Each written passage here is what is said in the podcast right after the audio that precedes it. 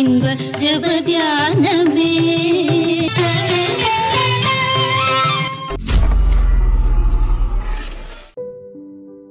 ஆண்டவராக இயேசு கிறிஸ்துவின் இணையற்ற நாமத்தில் யாவருக்கும் வாழ்த்துக்கள். சோர்வுகளை நீக்கும் வழியை குறித்து நாம் சிந்திப்போம். நீங்கள் மாத்திரமல்ல உங்களுக்கு தெரிந்த அருகாமையில் இப்படிப்பட்ட சூழ்நிலையில் இருக்கிறவர்களையும் கேட்க சொல்லுங்கள். அவர்கள் விடுதலை பெறுவதற்கான வழிமுறைகளை கற்றுக்கொண்டு செயல்படுத்தட்டும். சங்கீதம் நூற்றி இருபத்தி ஐந்து ஒன்று கர்த்தரை நம்புகிறவர்கள் என்றென்றைக்கும் அசையாமல் நிலைத்திருக்கும் சியோன் பருவதத்தைப் போல் இருப்பார்கள். சோர்வு ஏற்படுகிற மனிதனுக்கு கர்த்தர் மேல் இருக்கிற நம்பிக்கை குறைந்து போகிறதை நாம் பார்க்கலாம். ஆரம்பத்தில் இந்த மனச்சோர்வு என்பது ஒரு சாதாரண வியாதியாகத்தான் இருக்கும்.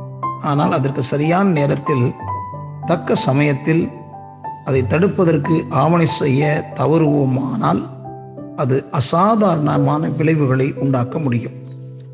பரீட்சையில் ஃபெயில் ஆனதற்காக அப்பா திட்டினார். என்பதற்காக எத்தனையோ பேர் தற்கொலை செய்திருக்கிறார்கள் கணவன் கோபத்தில் பேசிய சில வார்த்தைகளினாலே தங்களை தீ வைத்து கொண்ட மனைவிகள் அநேகம் பேர் உண்டு. வியாபாரத்தில் தோல்வி காதலில் தோல்வி பரீட்சையில் தோல்வி தேர்தலில் தோல்வி குடும்ப தகராறு இது போன்ற காரணத்திற்காக தற்கொலை செய்து கொண்ட அநேக செய்திகளை செய்தித்தாள்கள் தினந்தோறும் வாசிக்க முடிகிறது. ஒரு நிமிடத்திற்கு பத்து பேர் தற்கொலை முயற்சி செய்கிறார்களாம் மனசோர்வினால் வாழ்க்கையில் விரக்தி அடைந்த இந்த உலகத்தில் ஒரு நிமிடத்திற்கு பத்து பேர் தற்கொலை செய்ய முயற்சிக்கிறார்கள். அதில் ஒருவர் தான் வெற்றி பெறுகிறாராம் அப்படியானால் அதற்கு பெயர் வெற்றியா? இல்லை இல்லை இல்லை. வேதாகமம் வெறும் போதனைகளை போதிக்கும் ஒரு புத்தகம் மாத்திரமல்ல. மனித வாழ்க்கையில் சாதாரண ஒரு மனிதன் அடிக்கடி சந்திக்கும் பிரச்சனைகளையும் போராட்டங்களையும் படம் பிடித்து காட்டும் வாழ்க்கை வரலாறுகள் அடங்கிய ஒரு புத்தகம். இந்த சாதாரண மனிதர்களின் வாழ்க்கை வரலாறுகள் நமக்கு பல நல்ல பாடங்களை கற்பிக்கிறது. வேதத்தில் நாம் சந்திக்கும் ஆபிரகாம் மோசே எலியா போன்ற மனிதர்கள் அனைவருமே நம்மை போல சாதாரண மனிதர்கள் தான் அவர்கள் ஒன்றும் சூ சூப்பரான மனிதர்கள் அல்ல. அவரது வாழ்க்கையில் அவர்கள் சந்தித்த பிரச்சனைகள் போன்ற வெற்றிகள் சந்தித்த தோல்விகள் உபயோகப்படுத்திய அணுகுமுறைகள் கையாடிய நடைமுறைகள் அனைத்துமே இந்த இருபத்தோராம் நூற்றாண்டில் நுழைந்துள்ள நமக்கு ஏற்றதாக இருக்கிறது. அதுவும் இந்த கொரோனா காலத்தில்.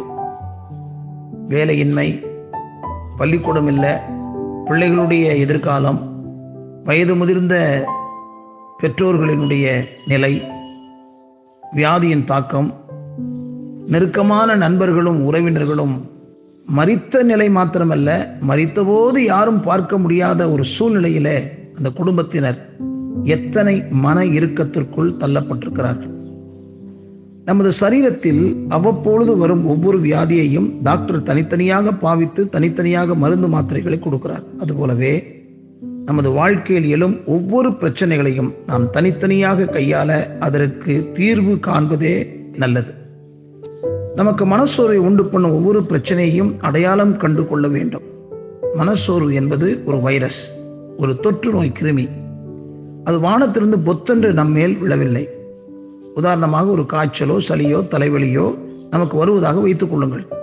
அது திடீரென்று நமக்கு வந்துவிட்டதா? நிச்சயமாக இல்லை.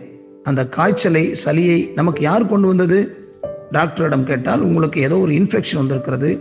ஒரு கிருமி நம்மை வந்து ஒட்டி கொண்டது இல்லை இல்லை இல்லை. அந்த கிருமி அதுவாக வானத்தில் பறந்து வந்து நம்மை ஒட்டி கொள்ளவில்லை அதை நம்மை ஒட்டி கொள்வதற்கு நாம் நமது அன்றாட வாழ்க்கையில் வழிவகுத்து இடம் கொடுத்து விட்டோம். ஒன்று குடிக்கிற தண்ணீரால் இல்லாவிட்டால் மழையில் நடைந்ததோ வெளியில் எங்கேயாவது சாப்பிட்டதோ ஏதாவது ஒரு காரணம். எனவே அடுத்த முறை அந்த கிருமி உங்களை ஒட்டி கொள்ளாதபடி ஜாக்கிரதையாக இருங்கள் என்று டாக்டர் நமக்கு ஆலோசனை கொடுக்கிறார். அந்த ஆலோசனை கேட்டு நாம் முன் எச்சரிக்கையுடன் வாழ்வோமானால் அதே வியாதி மீண்டும் நம்மை தாக்காதபடிக்கு நம்மை நாமே பாதுகாக்க முடியும். எதிரி யார் என்பதை அடையாளம் கொண்டு கொள்வது பாதி வெற்றிக்கு சமம்.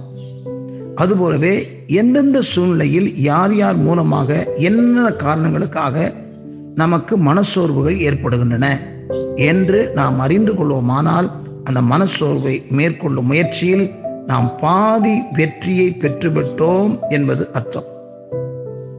ஆகையால் இந்த உண்மையை நீங்கள் அறிந்து கொண்டால் நிச்சயமாகவே பயனடைவோம் பலனடைவோம். சோர்வு என்ற குகையை விட்டு வெளியே கொண்டு வந்து வருவது மாத்திரமல்ல வெற்றி பாதைக்கு நம்மை வழிநடத்தி செல்லும் என்பதிலே சந்தேகமே கிடையாது.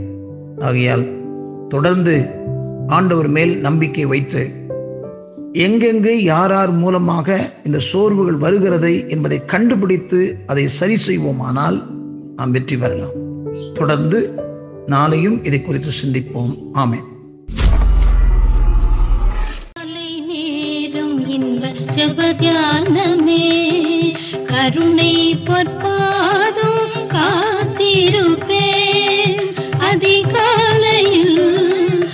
அறிவை உணர்த்தி அன்போடு ஏசு தினம் பேசுவார். காலை நேரம் இன்ப ஜபத்யா